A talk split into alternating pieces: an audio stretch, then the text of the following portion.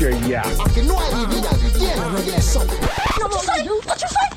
Your attention, please. You must don't know me, son. We're gonna have a problem here. Hola, Palma. Hola, Palma. Hola, Palma de Vega. Yep, Chicago. We're back with episode two. My name is Edgar Perez, alongside Bowling and Lees. I got my name right Yo. this time, fellas. Yay! Baby learning. steps, baby steps, man. Progress, not perfection. How y'all feeling today, man?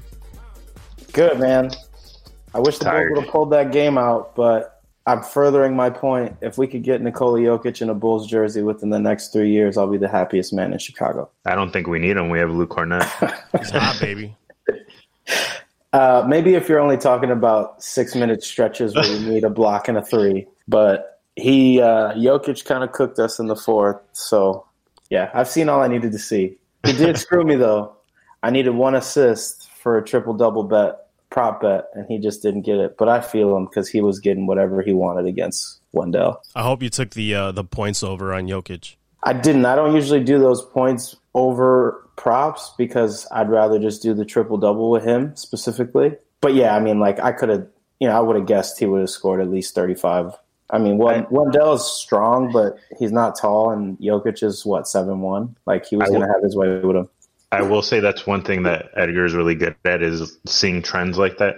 I mean, he's he told me like maybe a month ago, anytime there's a good scoring big against the Bulls, take the over on the points. Can't stop. And I think we we we even talked about it like before uh Vucevic fucking busted our ass for like forty something points. and I keep telling myself every time we talked about it again before the Embiid game where he dropped like fifty, Yep. yeah. and I always forget to fucking bet it. Like may, maybe that's why it's working though. Maybe I didn't. I, I don't want to mush it. We're recording this after the Bulls drop a game to the Denver Nuggets. They lost 118 to 112 at home. Nikola Jokic absolutely went off with 39 points, 14 assists, 14 rebounds, I'm sorry, and 9 assists. Yeah, it's it's a that's a monster game, man. I love how he plays just because it's so it's almost foreign to have a guy that big and tall with that kind of passing skill. And you know, he gets everybody involved. He's like bringing the ball up like he's a point center. And I don't know, I, I would if I was building a team to start tomorrow, I would probably have him number 1 cuz he just can he's such a matchup nightmare for for defenses. Adam Amin even said it that he is one of those rare unicorns where it essentially you you don't face him. Even with Embiid, it's a different it's a different beast completely. Um, they both cooked us, but you have Jokic over here running point guard. He's bringing the ball up court, and he's a center. Uh, there's times where like you see the defenders, like you see Wendell today. He had no idea what to do up there. He he's not used to picking up a guy at half court. Like No. what, what is he supposed to do? And he, he got a lot of easy buckets off that little dump handoffs, and then he runs off off of that. I mean, with that, we got absolutely torched at the end by him. I know bowling, you are gonna start a str- separate titter probably to try to bring him to Chicago. Um, yeah, I might just stand out on on the highway, like on the gates with those signs. You see people doing that, just like bring Jokic home. You're gonna be flipping that shit around. Yeah, I'm gonna split, spin it like the uh, the progressive commercials. So he's doing all kinds of dances. Maybe we could just Yeah, go to the I'm- UC and not let him leave, man. We could just lock him up. I, mean, I feel like it's gonna be hard to lock him up in any regard. He's just gonna throw. I mean, he was just like throwing Wendell, and Wendell's huge. There was a couple one-handed rebounds where he just held off Wendell Yeah. with one arm and just rebounded with one hand and the other. He just bullied him inside. Superman that hole. That's what he was doing. He was just holding him out. Dude, he just had, like grab the board. he had six boards by the first time out. Eight minutes in, and then Jokic already had eight rebounds. Uh, six rebounds. This is crazy, man. He's so fun to watch. And like, I know this is a Chicago Chicago show, but like, I can't, I can't help it, bro. He's literally my favorite player in the league. And if we could figure out, get AK to buy him a steak dinner or whatever he needs in two years when he's a free agent and bring him in, man, that would be so cool. Wendell, He has the exact opposite feeling whenever he shoots. Even if it's that Dirk one footer fading away, it feels like it's going to go in. It's the exact mm-hmm. opposite for Denzel. Denzel Valentine. It, it doesn't matter how open he is from three. yep. It doesn't matter how open he is driving down the lane on those little flip floaters that he throws up. Oh, you always, OMG. Yeah, you always feel like it's gonna break, and you're just gonna hear a fucking clank. Especially those three point shots. I know we talked about it before, Lee's, and you're like, it, it's the shooting motion. He has that little push shot. He's like a little release. kid. He's a fourth grader. He's like, But yeah, you're right. Every shot he lets go, I, I never think it's going in. I, I hated on Denzel a lot prior to this season. And like this is pretty well documented in my homies group chat. Like I thought he was so useless, but he does a lot of solid things. things. Yeah, like he does the little things well. I just feel like once he gets a steal or, or a good rebound, then it's like, all right, it's time to fucking pull from three quarters court. It's like, chill, bro. Like, play your role, do your thing. One of my buddies talks about like his plus minus is always great, and it's like, yeah, it is. But like when you're killing momentum doing a spin around backwards three pointer, like this shit ain't gonna help us. So I That's don't know. a- He's played better. special I think he's. I. I think it's evident that he's he's competent enough to like help a team win games. But if he starts going and he's in his head throwing passes between his legs and shit, like, yeah, you can miss me with all that. I'm good. How much I've- of I've your said- uh, of your hate for for Denzel is because he went to Michigan State? uh, not much. I mean, like that year was pretty great. His senior year was pretty great for me. They lost to Middle they Tennessee lost. in the first round. yeah. But my hate literally is because he was national player of the year and then just like didn't do very much in the league. So I don't know. I mean, like he's just one of those guys that was really he was great in college. But then you get to you know, I was expecting he'd come here and like make more of an impact than he did and now he's just like a, a bench you know, off the bench spark kind of guy. So I don't know. I, I, I really just hate on him because I think he just looks crazy and he's a rapper and his raps are awful. And he's just doing a lot to be a, a bench guy here for the Bulls. You really hating on his bars, huh? So now we know why. Yeah, that that mixtape, LP, album, whatever you want to call it, was Paper pretty cuts, whack. G. Yeah, it's pretty trash. It's a banger. Don't lie. No, I, I, I think he's going to end up being a good role player on a playoff team, like a solid playoff team. He's going to go to the Spurs and become Danny Green out of nowhere. He's he's going to have one finals appearance in which he's going to um, hit like five threes in one game and win win them the game and shit. But I mean, with that being said, even though today was a loss, what is it, March first? That was, or Yep. March second? You know, tomorrow when it comes out. I actually am going to bite my tongue from what I said earlier in the year, and I am actually becoming a believer um, simply because of the way that they fought back. Uh, the second unit did work today. Um, there was periods where Coby actually looked good, and he was running an offense, which is terrifying for you know other teams instead of him just going full speed like a little kid at the basket. but I mean, honestly, the team is just playing significantly better. Uh, they're a lot more cohesive, even though the starting unit played like ass the first quarter. But they picked each other up. There's a couple of when they took the lead in the third quarter. It was the first time they took the lead since the score was 1-0. Thad Young was he stole the ball from Michael Porter Jr. where he was just like, "I'm gonna fucking take your lunch money, and you can't do shit about it, and I'm gonna put this up with my left hand by the basket, and you ain't gonna do shit about it." So that that kind of attitude, that's the reason why I said I don't think that they should trade him unless it's obviously a good trade offer. Because that that attitude, that's gonna go down to the younger cats. You saw Patrick Williams playing significantly better too, a lot more aggressive. Yep. He's going to the basket. Uh, he's he just seems more comfortable. I still don't, you know, the Kawhi stuff. I still don't 100 percent like. He's only 19. He's got plenty of time. yeah, man. Yeah, if you're already writing that that that off, it's just there's plenty of room to grow, man. You've seen the steps he's taken already. At Well, 19, one thing I wanted to say was we got to play the party music. He just flipped, bro. This is perfect. I can't. Lee's is in. He's back in. He's invested. I'm ready to get hurt again, boys. Yeah, we all know what happens to Lee's when he uh, he gets a little a little confidence in his teams. He he sounds the complete opposite. Well, yeah, I mean, like my my assessment of tonight's game, I I mentioned this pre-show. I haven't said much bad about Billy Donovan. I think you know, in, in episode one, I kind of professed my love for him, and I, tonight I thought he had an opportunity to switch up the defense a little bit and start sending doubles at Jokic in the fourth. I mean, that guy had layup after layup after layup, and I think Stacey King said it a couple times on the broadcast. He's like, "There's no way he can guard him alone," and it's not to say that Wendell's not playing good defense. It's just like that guy is a top ten player in the NBA with the size advantage. I thought they could have made a little bit of an adjustment, but I mean, maybe Billy was like, I want to see him work down there and see what he can do. You know, build his conf not build his confidence, but like see where he's at. You know, on a from a defensive matchup standpoint. But I don't know. I, I thought they played hard. Lees, you meant you hit on a bunch of good things. I thought that the bench came out hot. We could call them the bench mob. I mean, those were good years when we could rely on that second unit to come in and take over games. And so I, I think they're still learning, they're still growing, and it's just nice to have like full investment on games on a nightly basis. It's, this is as fun as hell, man. It's, it hasn't been this fun in so long. The good the part I like too about Wendell tonight, even though he was struggling containing Jokic, but that's with every that's every person Jokic goes up against. But he was kind of taking it to him on the other end too. You you saw him being physical, you saw him going into his chest, bumping into him, and really going up strong. And that's good because that that's the confidence you want to see in Wendell, especially when he started off so rough early on. That he's playing with confidence. He's realizing his size. Same thing with Pat, like you said, Lee's. He's playing more aggressive. You saw him drive to the basket and put a body on on uh, on Michael Porter on I think it was probably the second quarter.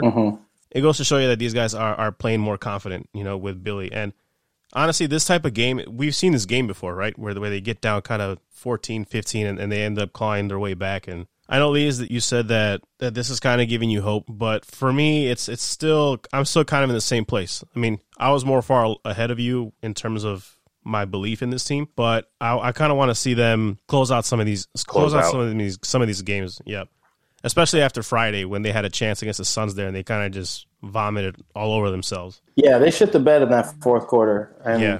there's no other way to say it. I mean, they played hard. They played well against a top team in the West. Mm-hmm. And, you know, the lights got too bright at the end of the game. And, you know, I said, I tweeted this way back when we tricked off a game against the Clippers earlier. It might have been in the first two weeks of the season where I was like, we can't, I mean, if we're going to expect this team to compete, we can't have like 10 moral victories this year where it's like, oh, you played hard for 46, 42 minutes, and then the last six minutes you just tricked it off. Like, we can't have that. So I'm with you. I agree. I, I'm still very high on them. I love the way that they're playing. They're playing hard. They're in every game. I think the stat they showed on the broadcast was they have played 21 clutch games this year, which is five point game with five minutes or left less. So like they're in these games. Just now, how do we close them out and win? Because tonight was a very winnable game against a really good team. With that, I actually think it goes back to having a point guard. Uh, having a point guard could actually set the table for the team, make it a little bit easier for Zach LaVine. Zach LaVine is busting his ass. I think he was scoring 31 points a game in February. I mean, he's he's balling out right now. He's he's just an incredible basket maker uh, at at this point in time. He's hitting shots that Jamal Murray was hitting in the playoffs last year. Um, that Donovan Mitchell was, and they were scoring like 50 points a game during that series. He's hitting those exact same shots all year long. But there's a certain point where he can't be the only person that is scoring. He can't be the only person that can set up the offense. Um, Stacey King on the broadcast tonight actually um, said it perfectly. There's times where everyone else on the team is looking at Zach like, "Hey, what are you going to do for us?" And it's he passes you the ball and he wants you to be aggressive. That's the reason I shouted out Patrick Williams earlier. He at the beginning of the game he was just going downhill. He was trying to get more looks at the basket. But I honestly think that they have to try to find a point guard um, that's going to be able to set the table for everyone because Coby Coby White is a score first guy. He's going to be off the bench guy. He's going to be like Lou Williams if he has good enough career like Lou Williams. But someone that I actually think that they might want to look into if they're actually interested in like competing is Kyle Lowry because Toronto's in a weird spot right now where they're around the same positioning as the Chicago Bulls, but half the team is out because of COVID. Uh, they might not want to give him another contract because he is a free agent next year. So if they actually go out and try to get Kyle Lowry, that would significantly bolster up the Bulls. I don't want them to trade a first round pick for him. They're gonna, or you know, not for this this year or the following year, but they're mm-hmm. gonna have to try to find a way to get someone like that that is an experienced point guard. Someone like Chris Paul. They're not. I mean, they can't trade for Chris Paul, but someone like that where Right. Who's They- been around the block, who's who's been in the battles and, and won't kind of blink when the when shit goes sideways. I, I agree, man. I think we're one solid veteran point guard, and not even necessarily veteran. Like he could be, you know, a couple years into the league, but someone that's been through some of these wars. Because I agree. I think Coby White is best when he's thinking less and just like getting his shots up and being aggressive, versus you know in the front of his mind, he's thinking, I got to get people involved. But in the back of his mind, he's like, shit, I got to be aggressive and, and get downhill. That's a, that's a lot for a, a second year player to kind of navigate, especially when he's arguably the second best scoring option on the team right now. So I don't know. I, I agree. I mean, I, I don't love or hate Kyle Lowry. I think he could obviously help tremendously, but I'm I'm still curious because we just don't know what's going to happen, right? We don't know if they are going to keep Thad versus you know acquire assets or get a point guard to kind of go for it. I mean, like I don't think we can win the NBA Finals this year, so I would lean toward looking towards the future. But I mean, if you got a chance and you're in that five, six, seven, eight seed region, like I would think you'd want to to to add a little bit to hopefully see if you can win a playoff series or you know who knows. And that'll be like five minutes less a game where we have to worry about Coby White throwing a fastball at someone that's like two feet away from him. that, that motherfucker, he's like Lamar Jackson, where he's just like, it's a little dump off, I'm gonna fucking sling it at you. yeah, I mean, you can easily. I think it's pretty easy for people with any kind of like basketball intelligence to see that like sometimes he's just uncomfortable, and that means he just starts going really fast. And like, Mhm. it's like uh, I used to think when we played in high school, we would play like North Lawndale, and they would literally have the entire gym screaming red, red, red, and then they press you the whole fucking game. They, they're in your ear the whole game, and it's like you're playing faster because the game feels like it's sped up. And that's kind of how Coby gets, where he's just like driving wild to the basket trying to get a foul. But as a second year player, you're not going to get any love from refs, you know, because you're out of control. So I agree. I think one point guard away from having a little more stability in that backcourt.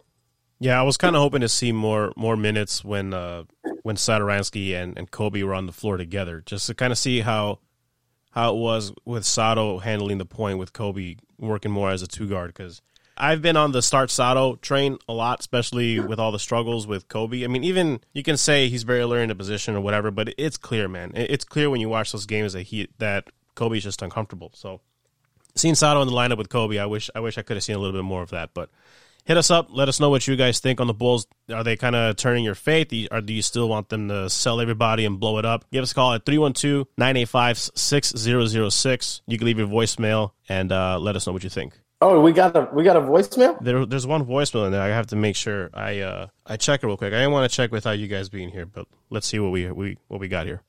We've been trying to reach you concerning your car's What the f- extended warranty. You should All right, never mind. Apparently the scammers got to us too here, but uh, God damn, dude, I get that call at least six times a day. well, with that, we'll talk baseball coming up next. Yeah, yeah, you can say that, but you know, I gotta, I gotta be a little bit more careful with my words now because people really take those serious. But we have a chance to be the best team in the AL. Um, we got a chance to beat a lot of people. We just got to continue to work and keep getting better and keep rallying around each other. And uh, you know, the sky's the limit at that point. Tim, don't become a politician on me. You're the most a- you're, the, you're, you're the most honest athlete in Chicago. Who cares if they blog about it, if they podcast about it, if they tweet about it? Who cares, man? Just say what you feel. You're the best team in the American League. Yeah, fuck it. We're the best team in the American League. My man.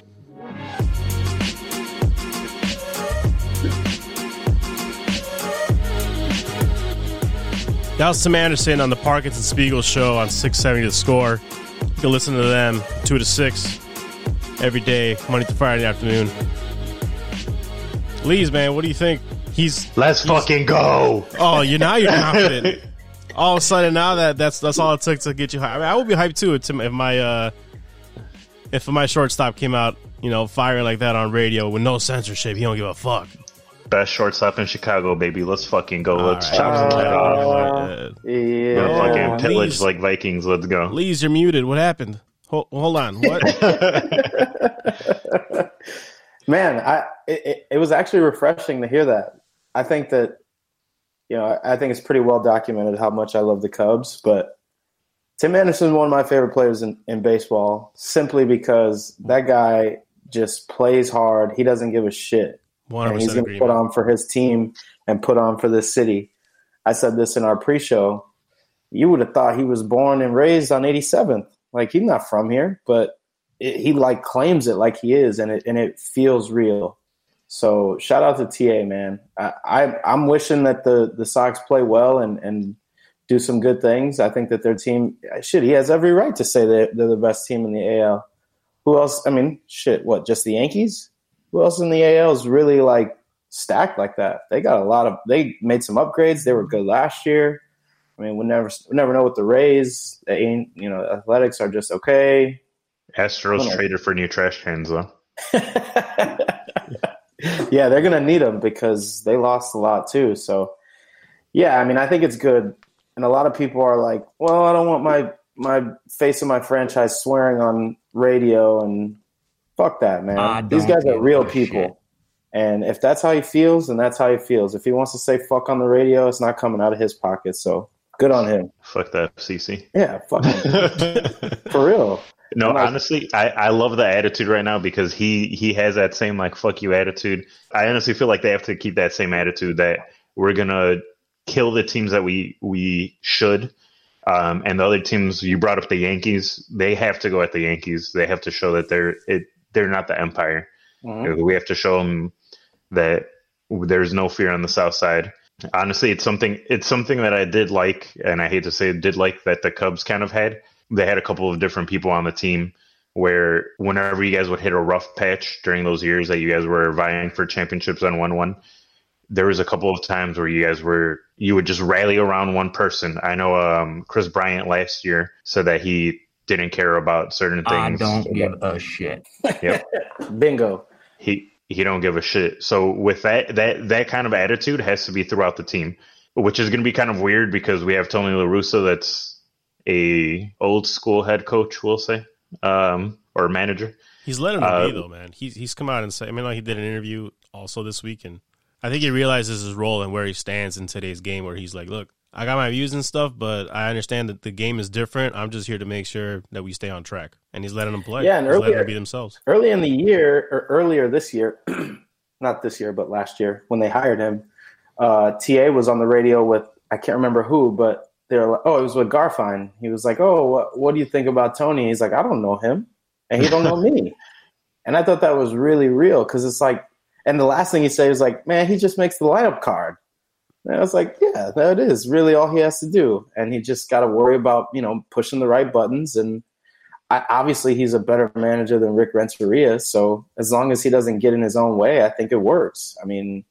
he's just got to make sure he's not drinking and driving on Lakeshore. They're going to fucking catch his ass for sure. He can drink and drive down Lakeshore Drive all he wants, as long as he doesn't have our starting pitcher throw 15 pitches, bro. or as long as he doesn't hit a fucking rail. That guy's got to chill. Hey, man. do you He's know who he is? He's too He's a Hall of be- Fame baseball person, right? Yeah, fuck, fuck off. You're too old to be three times the legal limit driving in the morning, dude. That's crazy. That's crazy. But Just like just like he told that police officer, I am a Hall of Fame baseball person. Do you know who I am? don't you see the rings? Fuck. But yeah, I mean, as long as he doesn't get in his own way, the team is talented enough to to do great things. So I'm glad that TA kind of just got out in front of it and said, "Fuck it, we're the best in the American League," because that's good for baseball. Now you got fucking Yankees fans on Twitter saying, "There's no way they're the best team in the AL." Like whatever we can do to drive more conversation, the better off baseball is going to be because they want you to, like you said earlier, at least they want you to play for the for the logo and not the name on the back and wear your hat real low and you know be one of nine Shave like, your sideburns. shave your fucking facial hair like fuck that let these guys be themselves and and and play hard and play the way that they want to play man because it's gonna be good for the game You know what? That soundbite is going to be amazing for the MLB because it is going to make the rounds not only here, but you brought up for the Yankees. So in New York, they're going to play that. So it's going to kind of light a fire under their ass. Um, yeah I mean, whenever he hits the road they're gonna be like oh shit well you better bring it because you said you're the best in the american league like that's all great Yeah, there there has to be a face to each team. It feels like that's something that NBA is great at. NFL, certain teams have it, um, or certain players, I should say, um, have that appeal. MLB doesn't really have that. I know it's talked about all the time, but if most people saw Mike Trout walking down the mall, if they saw him walking down the street, they're not going to know who the fuck he is. Right. So my You're thing right. is with, with TA putting his name out there, they're going to put his face out there too when he's talking shit. But you know what? Talk that shit, TA. Like that. That's that shit that you got to love. Uh, it's going to bring that fire. I mean, if you're a guy in that clubhouse, you got to be hella pumped. Just Yeah. like, yeah, my guy just went on fucking radio and screwed the screwed the score out of five hundred bucks or whatever it cost to get that drop.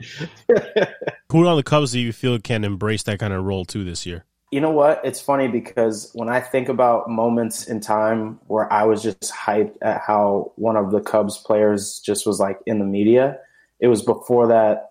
This isn't the only time, but like before that Pirates wild card game, when when that fan Pirates fan tweeted at Jake, and he's like, "You're not." He's like, "You're gonna need more than that," and then he went on and shoved it up their ass. Like I love that kind of shit. So I think Jake is that guy. I think he. It's documented that guy came here. He took less money or to come back, and like he's always been like that kind of you know fired up, confident you know pitcher. When you get him back in the fold, I think he's definitely going to be you know one of the voices in that clubhouse. Whereas like Jason Heyward is more like the silent leader. Like I think Jake will get out in front of some shit and say like, all right, we're playing shitty. We got to crank this shit up, or you know, tell the Cardinals that they can suck his ass, which will be great. Because fuck them. uh, yeah, honestly, the the person I was thinking of when I said it earlier that the Cubs had that, he wasn't the best player, he wasn't the best pitcher on your team, but John Lackey, John Mhm. Lackey had that fuck you attitude, and, and that makes your team ride or die for you, man. You see that guy talk shit to the other team, even if he if he gives up four home runs in the next inning, you're gonna still have his back, Hell oh, like yeah. no matter what. And honestly, that's that's what the Sox need because there was there's times where they're too passive. I started getting pissed at the end of the regular season because they just became complacent. They let some games go, and you can kind of see that they just kind of shut their brain off. They were on coast mode, and they ended up getting that wild card spot because of that. Um, they ended up getting that playing that playing series with the A's that I was fucking dreading. Um, but with that, it's they got to have that kill or be killed attitude, and they have to keep it throughout the entire year. I feel like a lot of Cubs fans were like hot and cold on him because he was very much like he would shove or he would give up, you know, he would walk guys and have shitty outings. But I loved it because when he came here, he's like, I didn't come here for a haircut. He came here to get a fucking ring. And that that kind of shit makes baseball more fun. Like I love it when we have the crosstown series because all we do is just talk shit to each other. Like that's so good for the game. And like Yeah, we didn't the Cubs. yeah, fuck the Sox. So like those things are important when you talk about like building storylines for for baseball. Like I think it's this is going to be a year where you know the Dodgers and the and the Padres got to play each other 19 times. The Yankees and the Mets both good. Cubs, Sox both good. Like there's a lot of storylines building that you know we could have a really interesting year. And boys, we on ESPN. ESPN's letting us in. Day one, baby. Wait, are, are they going to give you uh, Bill Walton and Jason Benetti again? Oh. uh, fuck. And Joe Rogan. They're going to do the DMT game. Yeah, I mean it's good. I think I think anything that we can get more national eyeballs to Chicago, the better. This should be a fun year. And I'm curious, Edgar, what do you think? What are you looking at? What are you looking to the Cubs as they start spring training? Like, what do you want to see coming out of this next couple weeks before opening day? Yeah, with me, the questions that I have, it, it's hard to tell during spring training just because they don't get much action. But for me, it's the starting rotation. I think Kyle Hendricks showed us he can lead the staff. With that, I, I don't I don't have a doubt. But can Jake bounce back and be close to the Jake that he was during his first run with the Cubs? And I also think Zach Davies is going to be unfairly compared to Yu Darvish, just because he was the pitcher that we got in return for you in that trade. And they're two completely different pitchers, you know? Yu Darvish more the power arm with an arsenal of pitches. Zach Davies is more your uh, changeup sinker style pitcher that, you know, he's not going to blow you away. He's not going to give you those nice strikeout numbers that you had with you. But with him, can he keep that momentum he had last year when he pitched, you know, pretty well with the Padres? Or is he coming in here just to eat innings? I also hope with Adbert Alzolay in spring training they let him go a little longer just because I want to see if he's going to be able to take that next step as a starter, you know, if and when he lands that fifth spot. I mean, I think he's got a damn good shot. Um, he's got some of the best stuff I've seen recently for a young guy. Um, we've only seen him for a few, like a handful of starts. So, you know, this will be a prove it kind of year. I think everyone projects him to be very good. Uh, and I think he's got the potential to be good. But I, I kind of agree. I think I'm more interested in seeing how the hitters bounce back, especially with so many guys, you know, approaching contract years and trying to get extended. But one thing I wanted to mention on the rotation is I think Zach Davies is going to be a little better than just an innings eater. I think he had the fifth best ERA in the National League last year. And it's weird because it's like we're going against the grain of baseball. Because the grain now is like, do you have guys that throw 98 plus with hammer sliders? And now I feel like our rotation outside of Alzolay, who throws pretty hard, and Jake, who's on the back end, is we might just like paint the corners. Like it feels like we have three Greg Maddoxes and you know one guy who's got wipeout grounder stuff and a, a prospect that might just be able to do it all.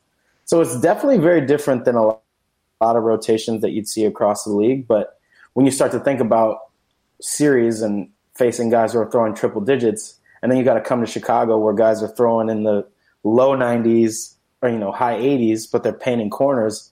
Maybe it's something that you know hitters are going to be annoyed by. Like maybe they catch up, you know, later in the year. But I think Zach Davies is going to be pretty solid, especially given the fact that he's got a little, you know, he's got some new faces to, you know, take on in the in the NL Central. So, yeah, my my concern is that these guys are all in contract. They all want contracts. They all want their money, but they didn't perform as well as you know we know they can last year. So, just seeing how they bounce back, and you know, I think it starts with like Javi and and Rizzo and Bryant, and just really taking the reins because last year without Ian Happ and Jason Heyward, I feel like we would have not won the division. And that you know we've people piled on Jason Heyward because he wasn't hitting in the beginning of his contract. Like his contract was low key a steal at this point.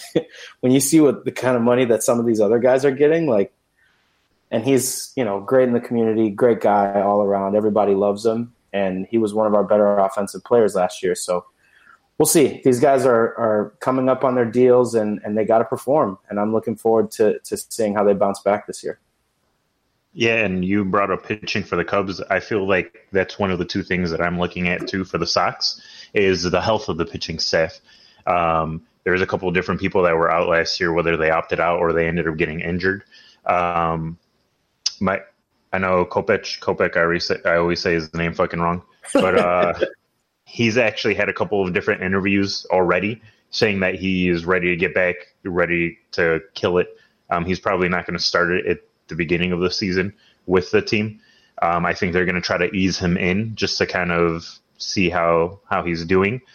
Um, but you brought up the fact that pitching nowadays is only if you have that fucking gas that you you're able to pitch nowadays.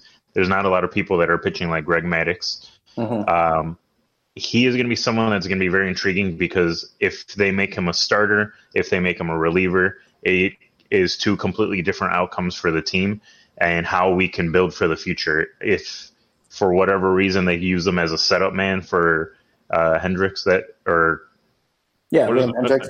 Hendriks, Yeah, right? Hendriks. Um, that would be crazy because you have two people that are just pitching upper 90s right off right after each other back to back. But the big thing that I'm looking for is if it Yon Moncada is actually healthy, if he has progressed from his COVID symptoms and everything that he was going through. He said it reportedly that he didn't feel good at all throughout the entire season, including the postseason. Um, if that motherfucker was good enough to do a music video, he better be fucking hitting 30 30, man. I don't give a fuck, all right? And, and let it be known if you are on Twitter, if you post that GIF, GIF, whatever you get kids call it these days, I will retweet it and I will fucking follow you, G. That, that is that is my new favorite GIF where he's just like dancing. He has like pink hair and shit. He's got the little like the the men's romper on. He he's swaggy, man. I I like Yon, and I I feel like it's weird because last year was such a struggle for many reasons, and the fact that he went through the whole season even after getting COVID and put up you know strong numbers. Like it's a testament to how hard he works and just how talented he is. But it's funny that you mentioned you know Kopech because I think the last report I saw was they might want to start him in the bullpen. I think he could be damn good as a reliever. He's got that like hair on fire, like fuck you attitude that like is just so perfect for bullpen arms. Like if you got him in the eighth, you like you remember in 2014 and 15 when the Royals had like Wade Davis and uh, Herrera and Greg Holland, they just fucking shut the door. Seven, eight, nine. It was like boom, boom, boom, we're done. So their games are just infinitely shorter. All you got to do is win the first five innings and the game's over. If you got guys like Liam Hendriks, Kopech, if he wants to buy in as a reliever, you guys got good bullpen arms. Like who's the lefty? Uh, Bummer. Aaron, or is it Aaron Bummer? Yeah, Aaron Yeah, he's a fucking stud. So you got that guy coming in the seventh, Kopech in the eighth, and then Hendriks in the ninth. That's pretty damn tough. So I'm interested to see how they use him. I think he probably in his heart wants to be a starter, but you can make a lot of damn money as a reliever throwing triple digits, and it's a lot less, you know, strain on your arm. Yeah, and it's that's why I was saying it's two completely different outcomes for the team. I would rather have them put have him put in the bullpen um, because it makes the game shorter. Um, that's something that the Yankees have been doing for the past few years. They've been patching up their their starting rotation by having fucking killer beasts in the in the bullpen. They have Betances that that kills it. Chapman. We have to be able to combat that ourselves. Um, so if they do that, if they put him in the bullpen, even if they don't have it, if they go righty, lefty, righty, where they go Kopech 1st and then Bummer and then uh, Hendriks, that'd be awesome. Just to keep keep the other team off balance, so that they sub people out, things of that nature. Um, that's gonna be so interesting, and I'm just happy that Ricky Renteria is not here to fuck that up and somehow somehow be like, "Hey, TA, can you pitch?" Like, I know you got. I know you're four for four with four hits, but you want to throw the ninth?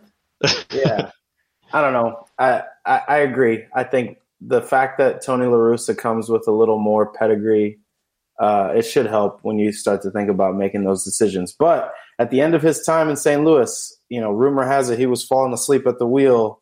You know, when it came to bullpen stuff, you know, not knowing guys' names, calling for the wrong pitcher, shit like that. So we got to just make sure that guy's drinking water all year, and maybe you're good. Because Hey. Well, at least mix in a water. Like You have maybe to mix in a maybe water he's on that Hawk again. Harrelson where he's drinking Jack during games, but you got to mix in a water because you got to drive home. How he doesn't white- have an Uber driver already is just beyond me. White Sox games uh, sponsored by Pedialyte. Let's go, baby. dial it up, dial it up. That's a good ass partnership right there. Now, fuck that. We're gonna go grab a drink, and when we come back, we're gonna recap our whiskey picks from the weekend. Look, what be the reason? Niggas been ballin' so hard, I just for some more defense. Shorty, you tweaking. You know Yeah, Chicago, we're back. I wanted, I see it. I hope you guys enjoyed that uh, MLB schooling that Lees and Bowling just gave us. I don't think we're gonna lack in the uh, opinions department when it comes to baseball. I mean, you guys got that shit on lock. It's second nature, man. The only thing I know is baseball. Really, that's how I started. I mean, I I, just- wanted to hoop. I just was too short. I hooped just- all the way through high school. I could have probably made my JUCO team or whatever, but my bread is buttered in baseball. So You played at Lewis, right? I did. Shout out the Lewis Flyers. They got two dubs over the weekend.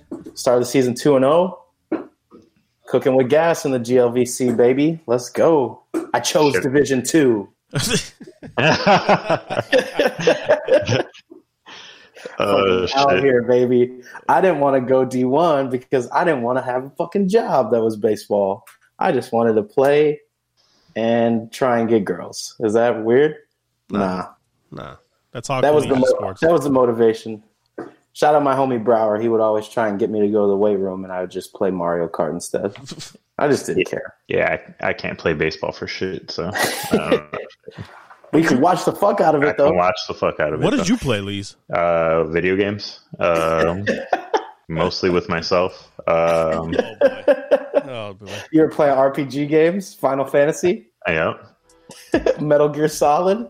Do you guys have you guys heard of uh, Magic the Gathering? No, I'm just saying. I, I didn't play that, but um, I would play ba- a lot of basketball, like in fucking Skinner Park. I wouldn't even go to school. I went to Whitney Young, but But I, I would have skipped class, play basketball across the street. Uh, got dunked on by Jahlil Okafor before, you know. Uh, I had an algebra teacher that got Right. dunked on by Kevin Garnett back in Farragut days. He told us that like that was his greatest achievement. Yo, wait. So, Lise, I, want, I meant to tell you because you were texting about uh, Marcus Jordan. I played against him when I was, I think, like 13 out at in Deerfield, the joy of the game. I did he wonder if look you're- like he was 22 back then? yeah, and like huge. So we were, he was on a fast break, and I was the last line of defense, and I like grabbed him because he definitely tried to dunk on me, but I like bear hugged him, and we fell, and I was like, man, if I just hurt this guy, like this is Michael Jordan's son, like I'm fucked. But I'm like, bro, there's no way I'm not gonna be on fucking. Well, I guess social media wasn't really popping then, but I was just not trying to be the the guy getting dunked on in, in Deerfield by Marcus Jordan. I wonder if he remembers that because I definitely grabbed his head. I literally bear hugged him in the air. I'm like, this is not going to be my time. You just grabbed him by the ankle and shit. I timed my jump pretty well, but it was really just like a train hit me. I just was holding on for dear life. You know who else got hit by a train? Our boy, uh, what's his name, Lee's? Avni, Avni, Ex- Avni Yildirim. just got absolutely wrecked by Canelo, and it's something we all knew was going to happen just based on the odds. But oh my god, The Yeah, so you guys, are, you guys are saying that it was minus or plus. Wait, what was it? Minus It was minus 1400? 1450. minus 1450 for the knockout to win the knockout. by the time that uh, first bell rang. And you know what? fuck Yildirim or however the fuck you say his name. Because if he would have stood up for one second and then they stopped the fight, then at least my part of the picks, our whiskey picks, would have been right. I had from four, from round four to six. He didn't come out after the third.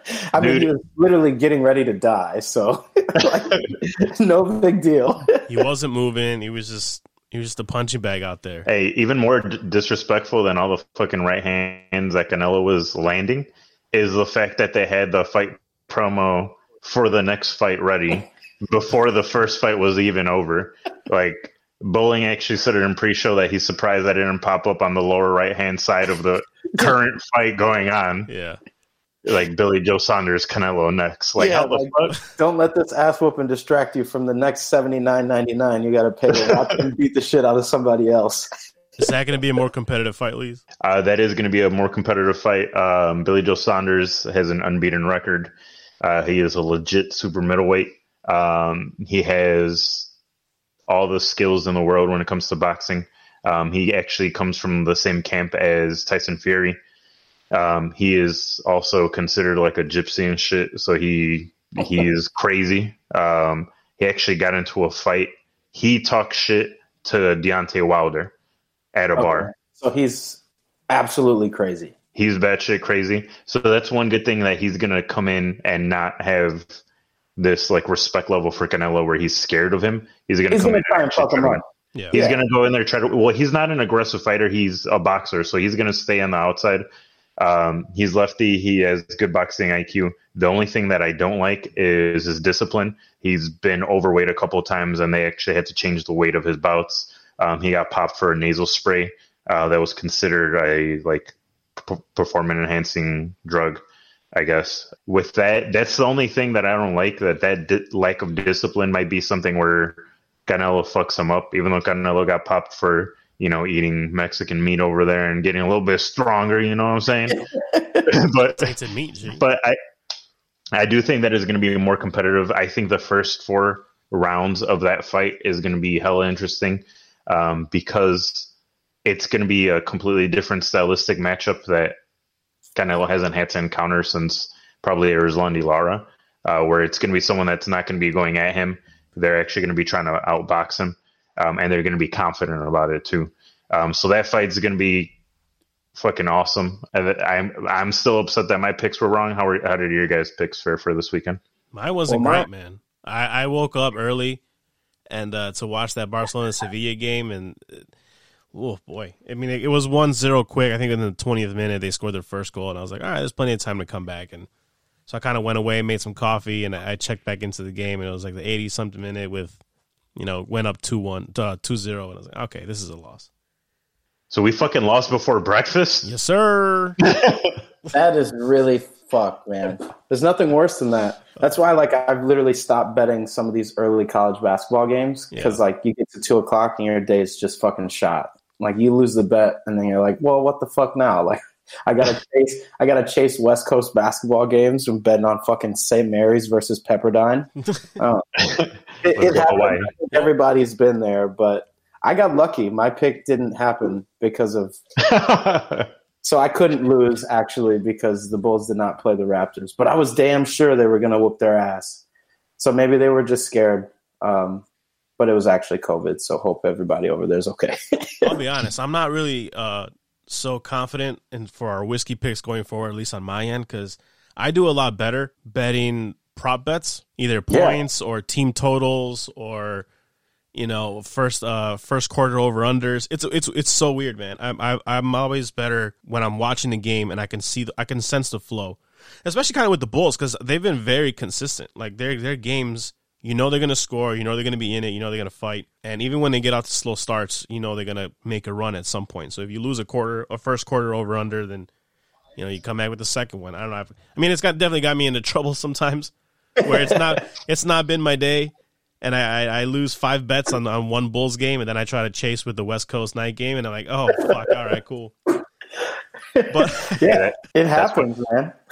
That's why we call it whiskey pigs, baby. But you gotta lie, and you know this is never gonna happen. This never happens. You know, you never lose a whiskey picks. I'm sorry. Although I know I know I talked to Lee's about this before, and and, and the bull, and we're kind of bringing you into this too with the trend of Bulls versus uh, scoring bigs. I know early on in the year, Lee's remember when we said every team in the first half is dropping sixty points on the Bulls. Yeah. So take the first half team over, team total over for their opponents.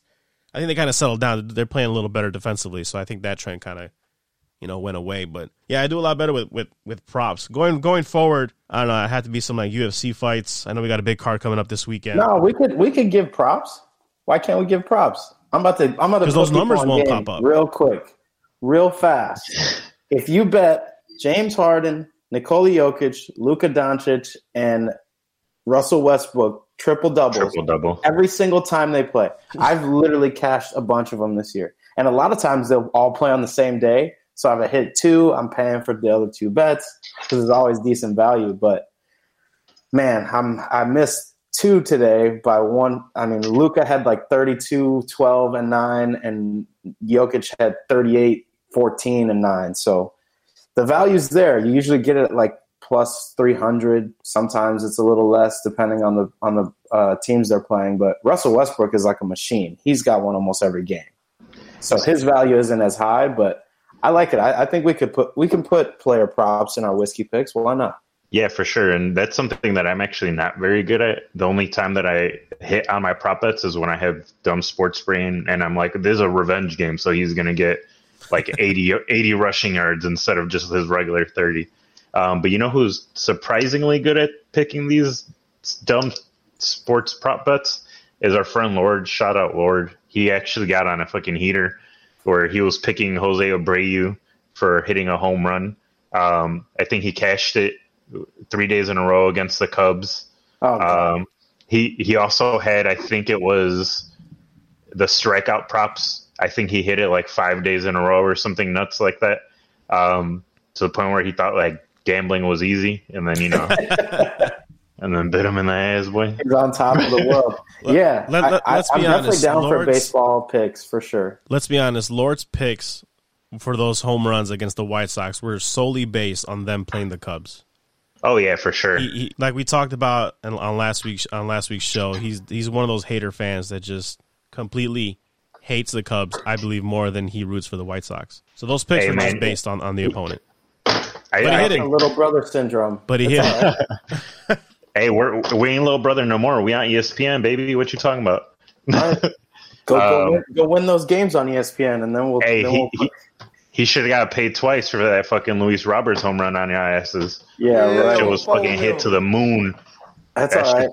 That's just right next to Dogecoin or whatever the fuck you call it. Yeah, next to Do- next to Dogecoin and Willson Contreras' bat flip, they're both up there. You can go grab that bat whenever you'd like.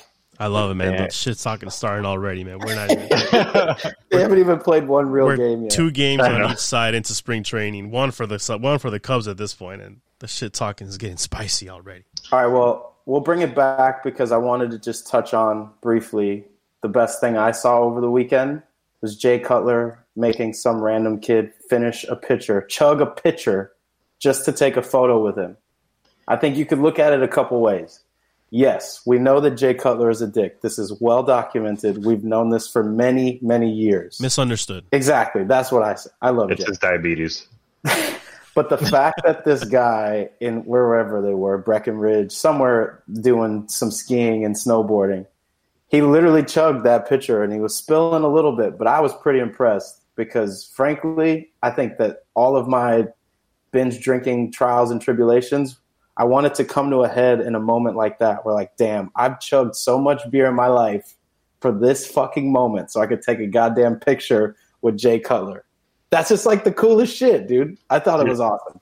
I, I will say that I I used to drink a shit ton. Um, I'd say I'm pretty up there when it comes to tolerance. I can't chug for shit. Nope. I would, I would be the worst girlfriend in the world. My fucking throw under like, huh, uh. like honestly, like it's terrible. I'm probably the fucking slowest person when it comes to that shit. Um, Edgar's actually really good when it comes to chugging. He he, that's what he played in Yeah. high school. Beer chug. But yeah, you know what? At least uh, inside chugger.